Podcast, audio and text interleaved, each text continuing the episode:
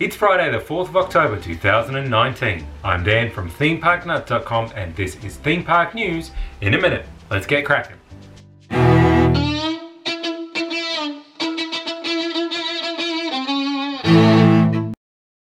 And the timer starts.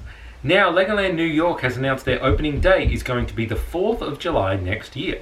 Six Flags reportedly put in a cash and stock offer for the Cedar Fair chain of parks this week. Uh, the offer made Cedar Fair's uh, stock price jump by 10%. Epcot this week had the final showing of Illuminations, it had the first showing of their new Epcot Forever fireworks, and it had the opening of the Epcot Preview Center.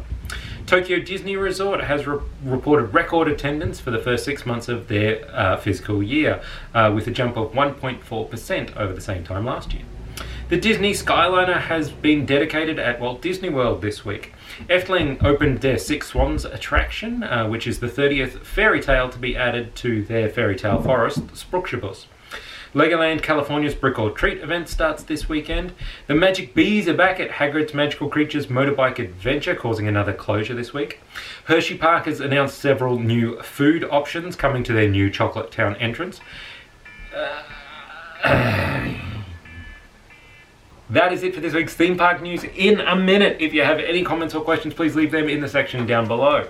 We'll be back on Sunday with some kind of a YouTube video, so tune in for that. In the meantime, you can check us out on Twitter at Theme Park Nut, on Instagram, Theme Park Nut Insta, or our blog is themeparknut.com. Don't forget to subscribe, and until next time, cheers.